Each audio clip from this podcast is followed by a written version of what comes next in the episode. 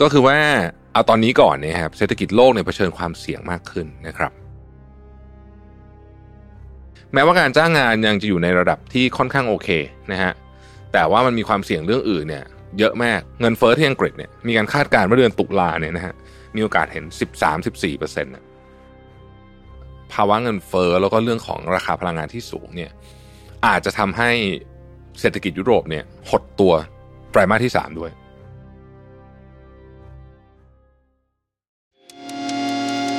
มิชชั่นทุ the Moon Podcast Continue with your mission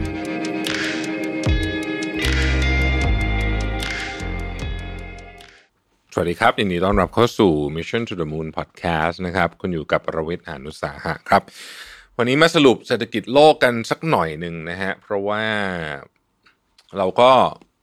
ปีนี้เนี่ยเรื่องนี้เรื่องสำคัญนะฮะ ก็จะสรุปกันถี่นิดหนึ่งนะครับ วันนี้ก็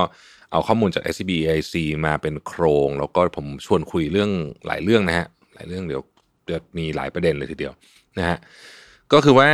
เอาตอนนี้ก่อนเนี่ยครับเศรษฐกิจโลกเนี่ยเผชิญความเสี่ยงมากขึ้นนะครับ เวลาเราคุยเรื่องอะไรกันมานานๆเนี่ยนะมันจะเกิดความเคยชินแล้วก็รู้สึกว่าเรื่องนั้นมันเล็กลงนะซึ่งในความเป็นจริงแล้วมันอาจจะไม่ได้เล็กลงนะครับ เพียงแต่ว่าเราชินเท่านั้นเองยกตัวอย่างนะครับ สงครามรัสเซียยูเครนเนี่ยครึ่งปีแล้วนะครับ ในวันที่ผมบันทึกเสียงเนี่ยนะฮะหนึ่งร้อยแปดสิบเอ็ดวันนะฮะเราเราเราไม่รู้สึกว่ามันนานขนาดนั้นใช่ไหมหรือว่าผมเป็นคนเดียวไม่รู้แต่มันครึ่งปีแล้วนะฮะครึ่งปีนี้เป็นเวลาที่นานมากนะในการรบในสนามรบเนี่ยนะฮะแล้วก็ยังไม่มีวี่แววว่ามันจะจบลงอย่างท่าไหนนะครับเราก็จะเห็นว่าพื้นที่ข่าวของสงครามรัสเซียยูเครน ซึ่งยังถือเป็นเรื่องใหญ่มากอยู่นะฮะของโลกใบนี้ ก็ ถูกแทรกด้วยข่าวอื่นนะเพราะมันก็มีเรื่องอื่นเกิดขึ้นมา คนก็ชินนะครับ คนที่ไม่ชินก็น่าจะเป็นคนที่อยู่ในพื้นที่นั่นแหละ แต่ว่าคนอื่นเนี่ยก็ประเทศอื่นเนี่ยนะฮะก็เริ่มมีความชินมากขึ้น แล้วก็ไปไปไปมองเรื่องอื่นมากขึ้นนะครับ นี่เป็นตัวอย่างนะฮะเพราะฉะนั้นเศรษฐกิจโลกก็เหมือนกันนะฮะเรายังอยู่ในภาวะความเสี่ยงของ recession อย่างมากเลยทีเดียวนะครับ แต่ว่าคนอาจจะรู้สึกว่าเอ๊ะมันก็ไม่ขนาดนั้นหรือเปล่านะ จริง ๆ ถ้าเรามาดูตัวเลขนะฮะสัญญาณนะฮะเรื่องของ technical recession นะ technical recession ก็คือว่าถ้าการเติบโตของ GDP ติดติดลบติดต่อกันเกิน 2 ไตรมาสเราถือว่าเป็น technical recession นะครับที่ใช้คำว่า technical เนี่ยแปลว่ามันอาจจะไม่เป็น recession ก็ได้นะฮะหรือจะเป็นก็ได้ เพราะว่าการที่ GDP ติดลบเติบโต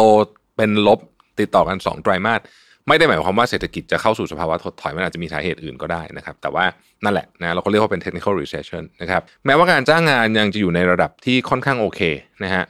แต่ว่ามันมีความเสี่ยงเรื่องอื่นเนี่ยนะฮะเยอะมาก เช่น supply ของพลังงานในยุโรปนะซึ่งตอนนี้เนี่ยก็ราคาพลังงานในยุโรปตอนนี้นี่โอ้โห แบบสุดๆเลยนะฮะแบบขึ้นแบบมโหฬารมาก แล้วเราเห็นนะเงินเฟ้อที่อังกฤษเนี่ยมีการคาดการณ์ว่าเดือนตุลาเนี่ยนะฮะมีโอกาสเห็นสิบสามสิบสี่เปอร์เซ็นต์โอ้โหแบบ อังกฤษนะฮะสิบสามสิบสี่เปอร์เซ็นต์นะโอ้โหนี่แบบน่ากลัวมากนะครับ เรื่องของยุโรปเนี่ยน่าสนใจ เพราะว่าภาวะเงินเฟ้อแล้วก็เรื่องของราคาพลังงานที่สูงเนี่ยอาจจะทำให้เศรษฐกิจยุโรปเนี่ยหดตัวไตรมาสที่สามด้วยนะสามไตรมาสติดต่อกันนะอันนี้ก็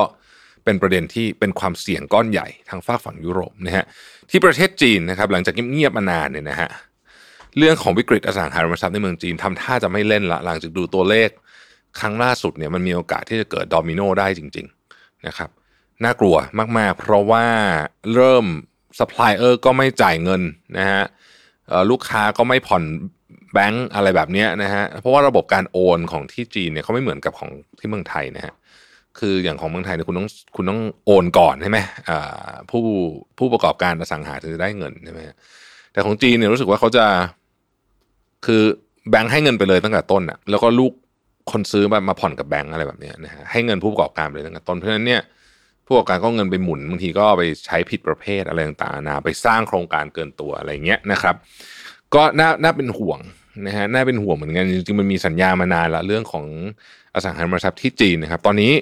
ธนาคารต่างๆ เองที่เป็นธนาคารใหญ่ๆระดับโลกเองก็ออกมาเตือนเยอะนะฮะว่าเฮ้ยต้องระวังนะครับ ล่าสุดเนี่ยมี คำแนะนำมาจากซิตี้แบงค์นะฮะถ้าจำไม่ผิดนะฮะซิตี้แบงค์บอกว่า ใครที่จะช้อนซื้อหุ้นช่วงนี้ระวังหน่อยนะ เพราะว่านักวิเคราะห์บอกว่ามองว่ายังยังลงไปได้อีกนะครับ เพราะฉะนั้นหลายคนเนี่ยเพื่อนผมเนี่ยเริ่มแล้วนะฮะคนที่มีเงินสดเก็บอยู่บอกว่าเฮ้ยถึงเวลาช้อนยังนะฮะส่วนตัวคิดว่ายังอันนี้ไม่ได้แต่แต่ผมไม่ใช่นักลงทุนมืออาชีพ แต่ผมคิดว่า ผมคิดว่าปัจจัยลบต่างๆ มันยังมันยังไม่ส่งผลนะคือมันมีของบางอย่างที่ ที่เป็นปัจจัยลบที่เราเห็นอยู่แล้วมันต้องเกิดขึ้นแน่ๆนะครับ แต่ว่ามันยังไม่ส่งผลเอฟเฟกออกมาชัดๆ ต้องรอสักสองไตรมาสนะเพราะฉะนั้นผมคิดว่ามันจะมันจะลงไปได้อีกนะครับ ความเชื่อมั่นผู้บริโภคตอนนี้นี่ all time low นะฮะปรับลดลงทั่วโลกนะครับ เพราะว่าเงินเฟอ้อสูง คือตอนเนี้ยความเชื่อมั่นของผู้บริโภคเนี่ย เวลาเศรษฐกิจมีปัญหาเนี่ย มันจะมันจะสะท้อนสึงผู้บริโภค ก็ต่อเมื่อมันกระทบกับชีวิตเขาอย่างตอนนี้กระทบกับชีวิตละนะฮะของแพงอะไรพวกนี้เนี่ยอันเนี้ยความเชื่อมั่นจะลดลงเร็วเลยนะครับสมมุติว่ามันมีเหตุการณ์อะไรที่มันไม่เกี่ยวไม่ได้กระทบกับชีวิตเขาเนี่ยนะฮะต่อให้มันเป็นเหตุการณ์ใหญ่ทางเศรษฐกิจเนี่ยตราบใดที่ยังไม่กระทบกับชีวิตของผู้บริโภค คนก็จะยังรู้สึกเชื่อมั่นอยู่แต่ตอนนี้นะฮะชัดเจนนะครับ เงินเฟ้อขึ้นนะฮะอำนาจซื้อลดลงนะครับ แล้วก็ดอกเบี้ยแพงขึ้นด้วย แล้วก็กู้ยากขึ้นด้วยนะครับกู้ยากขึ้นด้วย อันนี้ก็เป็นความรู้สึกของผู้บริโภคนะครับด้านความเสี่ยงภูมิรัฐศาสตร์ของโลก ขณะนี้เนี่ยก็มีจุดที่เป็นจุดเป็นฮอตโซนนะอยู่หลายที่นะครับรูยูเครนรัสเซียแน่นอนนะฮะเเรื่องของจีนกับสหรัฐต่อไต้หวันนะครับนะอันนี้ก็ก็บอกได้เลยว่าคุกรุ่นมากนะครับ ตอนนี้ก็ยังมีเดี๋ยวก็มีผู้แทนนะฮะสสนะฮะสวอะไรของอเมริกาเนี่ยบินมาเยือนไต้หวันอยู่นะครับ ซึ่งก็เป็นการต้องบอกว่าก็เป็นการยั่วยุแหละนะฮะ เพราะฉะนั้นเนี่ยแนวโน้มของของเรื่องของ global supply chain decoupling คือการแยก supply chain เนี่ยมีความเป็นไปได้สูงขึ้นเรื่อยๆนะฮะสูงขึ้นเรื่อยแล้ว ถ้าเป็นแบบนี้จริงๆเนี่ยมันก็มันก็จะส่งผลให้เกิด recession ได้ง่ายด้วยนะครับอืมเรื่องที่อาจจะดีนิดหนึ่งนะฮะก็คือว่าเงินเฟ้อนะครับ แนวโน้มเงินเฟ้อเนี่ย มันมีแนวโน้มว่าจะผ่านจุดสูงสุดละนะฮะจะผ่านจุดสูงสุด ในหลายที่นะครับ แล้วก็หลังจากนี้ก็จะอาจจะยังอยู่ในระดับสูงนะ แต่ว่าเป็นขาลงนะฮะเป็นขาลงนะครับ ก็น่าจะช่วยให้ธนาคารกลางเช่นเฟดนะฮะมีแนวโน้มจะปรับอัตราดอกเบี้ยที่ช้าลงนะครับ ซึ่งถือเป็นข่าวดีในตลาดนะฮะถ้าเกิดว่าเฟดปรับอัตราดอกเบี้ยช้าลงคือไม่ขึ้นเร็วมากเนี่ยก็จะส่งผลให้ความผันผวนในตลาดเงินลดลงนะฮะแล้วก็ผลตอบแทนสินทรัพย์เสี่ยงต่างๆ พวกหุ้นอะไรเนี่ยก็จะทยอยฟื้นตัวขึ้นนะครับ แต่ไอ้ทั้งหมดทั้งมวลเนี้ยมันคือณวันนี้นะฮะ เดี๋ยวยังมีอะไรเกิดขึ้นระหว่างนี้ ก็ยังตอบยากอยู่ แต่ว่าเราเห็นแล้วล่ะว่า ราคาน้ำมันก็เริ่มอ่าลงแบบทรงๆนะฮะทรงๆเดี๋ยวอาจจะขึ้นอีกหน่อยนึงก็มันก็ขึ้นอยู่กับปัจจัยต่างๆ แต่ว่าอาจจะ อาจจะดีกว่าที่คิดไว้ เพราะว่าตอนแรกที่เราคุยกันเนี่ยเราบอกว่าราคาน้ำมันมันจะอยู่ประมาณที่เขาคาดการณ์เอาไว้ตอนช่วงนู้นเนี่ยนะฮะจะไตรมาสสองเนี่ยเรากะว่าร้อยสิบถึงร้อยสามสิบใช่ไหมตอนนี้มันดูจะไม่ถึงแล้วนะฮะเพราะฉะนั้นถ้าเกิดมันเป็นแบบนี้อยู่ในหลักต่ำกว่าร้อยเนี่ยนะครับ ก็เป็นปัจจัยบวกนะฮะต่อเศรษฐกิจโลกแน่นอนนะครับแล้วก็ธนาคารกลางต่างๆ ก็อาจจะชะลอการขึ้นดอกเบี้ยนะฮะพอน้ำมันราคาไม่แพงแล้วนะฮะ แล้วก็สินทรัพย์อย่างอื่น มีแนวโน้มที่ราคาเริ่มดีขึ้นนะครับ พวกราคาอาหารอะไรต่างๆนะพวกนี้เนี่ยถามว่ามันถูกเท่าตอนก่อนจะมีสงครามรัสเซียยูเครนหรือยังก็ยังนะครับ ก็ยังไม่ถูกเท่า แต่ว่ามันก็มีแนวโน้มที่จะลดลงนะครับในหลายตัวสำคัญสาคัญไม่ว่าจะเป็นตระกูลพวกธัญพืชทั้งหลายนะฮะก็มีแนวโน้มจะลดลงนะครับ ราคาพวกอาหารสัตว์ ก็มีแนวโน้มจะลดตามไปด้วยนะฮะนั่นก็หมายถึงเนื้อสัตว์ต่างๆ ก็จะลดตามไปด้วยนะครับ พูดถึงเศรษฐกิจไทยนะฮะเศรษฐกิจไทยเนี่ยก็ต้องบอกว่ามีแนวโน้มทิศทางที่ฟื้นตัวต่อเนื่องหลังเปิดประเทศนะครับ ก็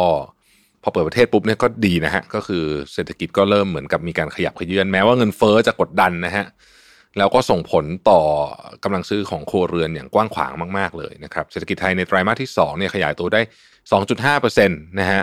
เกิดจากการเพิ่มขึ้นของการบริโภคภายในประเทศนะครับ การฟื้นตัวของภาคบริการโดยเฉพาะภาคท่องเที่ยวการค้า ส่งและค้าปลีกนะฮะท่องเที่ยวเนี่ยอัตราการจ้างงานเพิ่มขึ้น 40 กว่าเปอร์เซ็นต์เลยนะ แต่ว่าอย่าลืมว่าคือมันมาจากฐานที่ต่ำมากนะครับเพราะปีที่แล้วเขาก็ปิดกันหมดใช่ไหมปีนี้เนี่ยก็นักท่องเที่ยวเริ่มกลับมานะฮะอัตราการจ้างงานก็เพิ่มขึ้น ก็จะบอกว่าเดี๋ยวนี้เวลาใครไปเที่ยวที่ไหนหรือว่าไปร้านอาหารเนี่ยบางทีเขาบริการช้าหน่อยก็ต้องเห็นใจเขานิดนึงนะเพราะว่าเขาเพิ่งกลับมาเปิดเนาะแล้วก็บางทีการ fill staff เนี่ยมันมันไม่ง่ายฮะมันยากอันนี้ผมคุยกับเจ้าของโรงแรมหลายที่มานะฮะเขาก็ เขาก็มีปัญหาพอสมควรนะแต่ว่าเราก็นะช่วยช่วยกันเนาะเพราะว่าเขาโดนหนักจริงนะท่องเที่ยวนะครับรายได้ภาคเกษตรก็ขยายตัวในเกณฑ์ดีนะครับ ในระยะต่อไปเนี่ยประเทศจะต้อนรับนักท่องเที่ยวต่างชาติมากขึ้นตอนนี้ขึ้นทุกเดือนขึ้นทุกเดือนนะฮะเดือนที่ผ่านมาเนี่ยล้านกว่าละนะครับก็ส่งผลให้ภาคท่องเที่ยวและภาคบริการเนี่ยจะกลายเป็นปัจจัยขับเคลื่อนเศรษฐกิจไทยที่สำคัญมากขึ้น นักท่องเที่ยวชุดแรกนี้น่าสนใจนะฮะผมไปคุยกับ ผู้รู้ในวงการมาเขาบอกว่านักท่องเที่ยวชุดที่มาช่วงเนี้ยนะฮะเป็นนักท่องเที่ยวที่ ใช้คำว่ากระเป๋าหนักแล้วกัน ก็คือ spending per head อะสูงนะฮะซึ่งดีนี่คือทิศทางที่เราอยากจะทำใหม่ ก็คือเราไม่ต้องการคนเยอะมาก แต่ขอให้คนมาเนี่ยนะครับใช้เงินเยอะต่อคนนะฮะอยู่นานอะนะฮะใช้เงินต่อคืนนานขึ้นจำนวนคืนอยู่นานขึ้นอะไรอย่างเงี้ยเป็นต้นนะครับ EIC เนี่ยเขาประมาณนักท่องเที่ยวต่างชาติที่เดินทางเข้าไทยปีนี้แตะ10ล้านคนเลยนะฮะถ้าแตะ10ล้านคนได้เนี่ยรับรองว่า ส่งผลต่อเศรษฐกิจไทยอย่างมากเลยทีเดียวนะครับ เดิมทีเนี่ยกะไว้ 7.4 ล้านคนตอนนั้นก็คิดว่าโอ้โหไม่น่าจะถึงมั่ง7.4 แต่ตอนนี้เห็นวี่แววแล้วว่าเฮ้ยมีโอกาสถึงนะครับและประเมินจำนวนนักท่องเที่ยวต่างชาติในปีหน้านะครับอาจจะเพิ่มขึ้นมาอยู่ในระดับใกล้เคียง 28 ล้านคนนะครับตามแนวโน้มนักท่องเที่ยวจีนที่คาดว่าจะเพิ่มมากขึ้นในปีหน้าหากรัฐบาลจีน ผ่อนคลายมาตรการการข้ามพรมแดนนะคือจริงคนจีนตอนนี้ก็ไม่ใช่ว่าออกไม่ได้นะครับ ออกได้ แต่ขากลับรู้สึกกักตัว 21 วันนะฮะมันก็โอ้คุณต้องมาอยู่ครึ่งปีนะถึงจะคุ้มนะฮะด้านการบริโภคก็มีที่ทางฟื้นตัวดีขึ้นนะครับ เพราะว่ากิจกรรมทางเศรษฐกิจกลับมา แต่ว่าก็ยังมีความเสี่ยงเรื่องของเงินเฟ้อนะฮะที่คนก็กังวลมาก เพราะว่าเงินเฟ้อเดือนกรกฎาล่าสุดนี่7.6%นะเยอะมากนะฮะเยอะมากจริงนะฮะเราเริ่มเห็นนะฮะสินค้าทั่วไปที่เป็นหมวดที่เราใช้ดำรงชีวิตราคาขึ้นไปแล้วนะฮะ ล่าสุดก็มี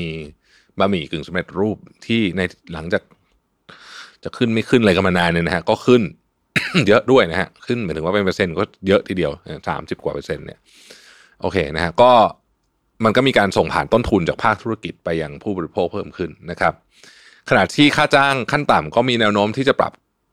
ขึ้นปลายปีนะฮะคือยังไงเนี่ยผมคิดว่าค่าจ้างขั้นต่ำเนี่ยก็คงจะปรับก่อนเลือกตั้งแน่นอนนะครับ ซึ่งก็จะส่งผลต่อ ต้นทุนแรงงานในภาคธุรกิจนะฮะก็ตอนนี้เนี่ยเขามีการสำรวจนะฮะ consumer survey ของ EIC เนี่ยเขาบอกว่าพบว่าครัวเรือนส่วนใหญ่เนี่ยนะฮะมีปัญหารายได้ไม่พอรายจ่ายนะฮะเพราะว่าเงินเฟ้อนะครับ แล้วก็กว่าครึ่งหนึ่งของเขาที่ไปเซอร์เวย์มาเนี่ยนะฮะมีปัญหาด้านการชำระหนี้นะครับ ซึ่งอาจจะได้ผลกระทบเพิ่มเติมไปอีก ในสภาวะดอกเบี้ยที่เป็นขาขึ้นอยู่ตอนนี้นะครับพูดถึงดอกเบี้ยนะครับ EIC ก็ประเมินว่าดอกเบี้ยนโยบายณสิ้นปีของธนาคารแห่งประเทศไทยจะอยู่ที่ 1.25%นะครับ เพราะว่าเขาคาดการณ์กันว่าดอกเบี้ยจะค่อยๆขึ้นนะฮะในการตอนนี้ปีนี้เหลือ 2 ครั้งนะประชุมอีกแค่ 2 ครั้งเท่านั้นเองนะครับก็จะขึ้นอย่างค่อยเป็นค่อยไปนะครับเงินเฟอ้อก็มีแนวโน้มว่าใกล้ผ่านจุดสูงสุดแล้วนะฮะเงินบาทก็เริ่มมีเสถียรภาพมากขึ้นนะฮะภาวะเศรษฐกิจเปราะบางนะครับ เพราะฉะนั้นเนี่ยก็กรงงก็จะอยากจะคุมเงินเฟอ้อให้อยู่ในกรอบเป้าหมายแหละนะครับ อย่างไรก็ตามเนี่ย ก็จะไม่ไม่ไม่ขึ้นดอกเบี้ยน่ากลัวเกินไป เพราะว่าเดี๋ยวจะไปทำให้เศรษฐกิจที่เปราะบางอยู่แล้วเนี่ยมันมันมันโตช้าอีกนะครับเพราะฉะนั้นก็จะปรับคาดว่าจะปรับดอกเบี้ยร้อยละ 0.25%นะครับในการประชุม 2 รอบที่เหลือของปีนี้นะฮะโดยรวมแล้วยังถือว่าสถานการณ์เปราะบางมากนะครับต้องระมัดระวังอย่างสูง ใช้ความระมัดระวังในการทำธุรกิจ ใช้ความระมัดระวังในการใช้ชีวิตนะครับ อะไรที่ยังไม่จำเป็นนะฮะ อะไรที่ยังไม่จำเป็นก็เลื่อนไปก่อน โดยเฉพาะของใหญ่นะของใหญ่เนี่ยมันอ่าอย่างคือถ้ามันเป็นของชิ้นใหญ่เช่นซื้อรถซื้ออะไรพวกนี้เนี่ย มันคือมันไม่ได้จบวันนี้ไงมันผ่อนอีกหลายปีใช่ไหมฮะดอกเบี้ยมันเป็นขาขึ้นแบบนี้เนี่ย มันก็นะเออมันมีภาระอื่นอีกอะมันไม่ใช่ว่าโอเค มันเรื่องนี้เรื่องเดียวนะ เพราะฉะนั้นตอนนี้เนี่ย ใครที่มีเงินสดเยอะๆนะฮะ ก็จะได้เปรียบผมว่าเนี่ยก็นะฮะช่วงนี้ก็อาจจะต้องอดใจนิดนึงนะครับ อดใจนิดนึงที่จะหรือว่าต้องใช้คำว่าอาจจะเป็นแบบดาวดาวน์ไซส์ลงมาหน่อยนะฮะอยากจะ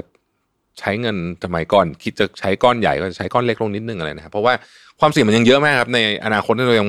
พูดจริงนะให้มองไปหนึ่งปีข้างหน้าต่อนี้เนี่ยเรามองเห็นความเสี่ยงเต็มไปหมดเลยนะในในในเชิงของเศรษฐกิจโลกนะครับ เยอะมากเลย เยอะเยอะจริงๆเยอะจนแบบ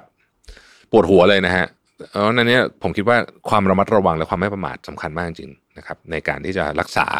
ให้เรามีชีวิตรอดผ่านช่วงนี้ไปได้นะฮะขอบคุณที่ติดตาม Mission to the Moon นะฮะเราพบกันใหม่พรุ่งนี้ครับ สวัสดีครับ Mission to the Moon Podcast Continue with your mission